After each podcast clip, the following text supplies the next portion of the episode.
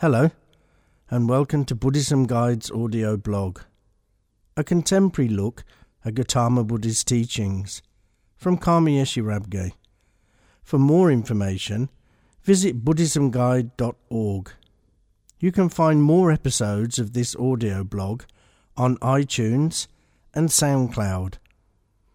Episode 29 Looking Back so you can move forward. Many years ago, when I first moved to India, I went to see a Buddhist teacher to get a personal instruction. We chatted for around 30 minutes, and then he told me at the end of each day, sit quietly and review all my actions, thoughts, feelings, and emotions for that day. Think of what was good and what was not so good. The things that were less good, I should make a conscious effort to avoid doing again. And the good things, I should make a conscious effort to continue doing. I wasn't very impressed at first, as I was looking for something a bit more, well, magical. But after carrying out the instructions for a few days, I started to get the point. What he was asking me to do was take responsibility for my actions and to start to understand what was driving me to make those actions. I think it was the one single thing that has helped me the most in my life, and I am forever indebted to this teacher. Gautama Buddha gave his son Rahula similar advice. He asked him, What is a mirror for? And his son answered, For reflecting. Gautama Buddha then stated, in the same way, Rahula, bodily action should be done with reflection and consideration. Verbal action should be done with reflection and consideration. Mental action should be done with reflection and consideration. Purify bodily action through repeated consideration and review. Purify verbal action through repeated consideration and review. Purify mental action through repeated consideration and review. Gautama Buddha was talking about reviewing our actions of body, speech, and mind. And this is what I'm also suggesting here. Do daily reviews before you go to bed. Find a quiet place to sit and work through your day. You don't have to be sitting on the floor, but from my experience, I think it is better to be sitting in an upright position so you don't fall to sleep. So that you are present in the moment, do the three breath calming technique. This entails taking three deep breaths. When you breathe in, take a really deep breath that goes right down inside.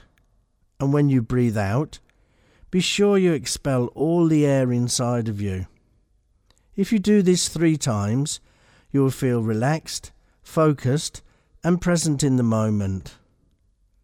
Now start to look at your actions of body, speech, and mind from that day. Look at the good and not so good situations. Be honest with yourself, or there will be very little benefit. Try and get into a habit of reviewing your thoughts, feelings, and emotions on a daily basis. We go through life at such breakneck speed and never take time to stop and examine our thoughts, feelings, and emotions. We just seem to accept them. We say things like, I've always been an angry person. I've been jealous since I was a kid. Or, I hate that and I love this. We never look at why that is or try to change it. This daily review will help you stop and look at what is driving these emotions and feelings. It will help you to respond instead of reacting to situations. If we do stop and look, we may be surprised at what is driving us. It could be a throwback from our childhood, and, because you are now an adult, it has become an outdated way to be. So use this review session as a mechanism for change. But remember, change can only come through understanding. The review session is a way for you to understand your inner workings. When you look back and find a situation in which you didn't act in a helpful way, look at what thoughts, feelings, and emotions surrounded that act. What drove you to act in such a way? Was it jealousy, pride, fear, anger, pleasure, or pain? Once you know the driving force, you can begin to rehearse a better way to act. This will be your antidote should the situation arise again. A word of warning here. Be sure you are not replacing one negative way of acting with another. We are not rearranging the furniture here. We are having a clear out, exchanging our old furniture for new. After some time, you will become more skilled at spotting unhelpful thoughts, feelings, and emotions as they arise. You will then be able to implement the antidote before you do any unhelpful act. But this takes time. So for now, use the daily review to look back over the day and see what worked well and what didn't. What we are trying to do is embrace the things that worked and leave the things that didn't work by replacing them with helpful ones. Another word of warning do not identify with the negative thoughts, feelings, and emotions. Don't think, I am unhappy or I am depressed. Think along the lines of, there is unhappiness or there is depression. If we personalize what is going on, it will be extremely hard for us to let it be or try another strategy. So, if we want change, we must look at our thoughts and feelings, emotions and actions that stem from them. Do not underestimate the power of your mind. The mind is extremely good at gathering, storing, and analyzing information. It then uses this information at a later date. This means the mind is conditioned by the past, so it will always try to recreate what it knows and is familiar with, even if it's painful. This means we are always operating from outdated concepts and beliefs that make our lives an elaborate illusion. Because the mind is conditioned, it follows that our thoughts stem from old habits, training, and social conditioning we actually believe we are creating new possibilities. But when we take the time to watch our thoughts, we find we are just recycling old patterns that have been learned from teachers, religions, parents, friends, society, and so on. The thought may have passed its sell by date and is no longer serving us, but if we don't stop and look, we'll not be able to change the harmful ones or reinforce the helpful ones. We will just continue to blindly follow them. This is one reason why people who have an addiction keep repeating their destructive behavior. Their mind is conditioned and it just recreates what is familiar and, for them, safe.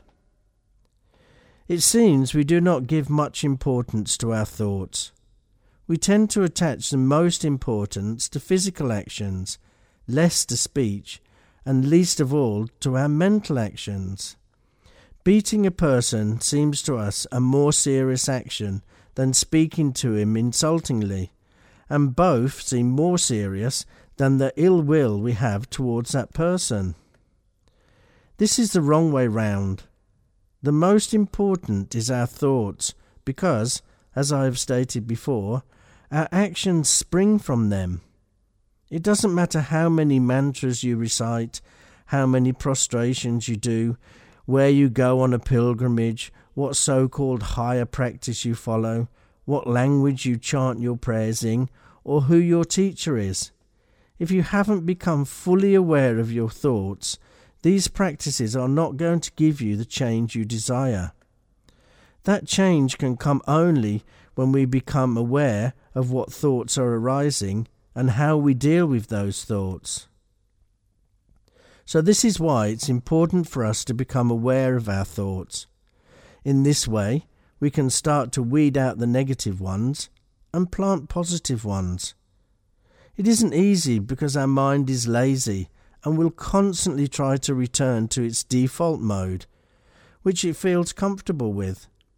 However, we have to persevere and bring it out of its comfort zone. This can sometimes be painful, but stick with it as it is going to be worth it in the end. As it can be painful sometimes, you should be gentle with yourself. This daily review is here to help you, so don't push it yourself too hard. Work slowly, as you will not be able to change everything at once. The things that drive us have built up over the years, in fact, since the moment we were born, so they're not going to loosen their grip instantly.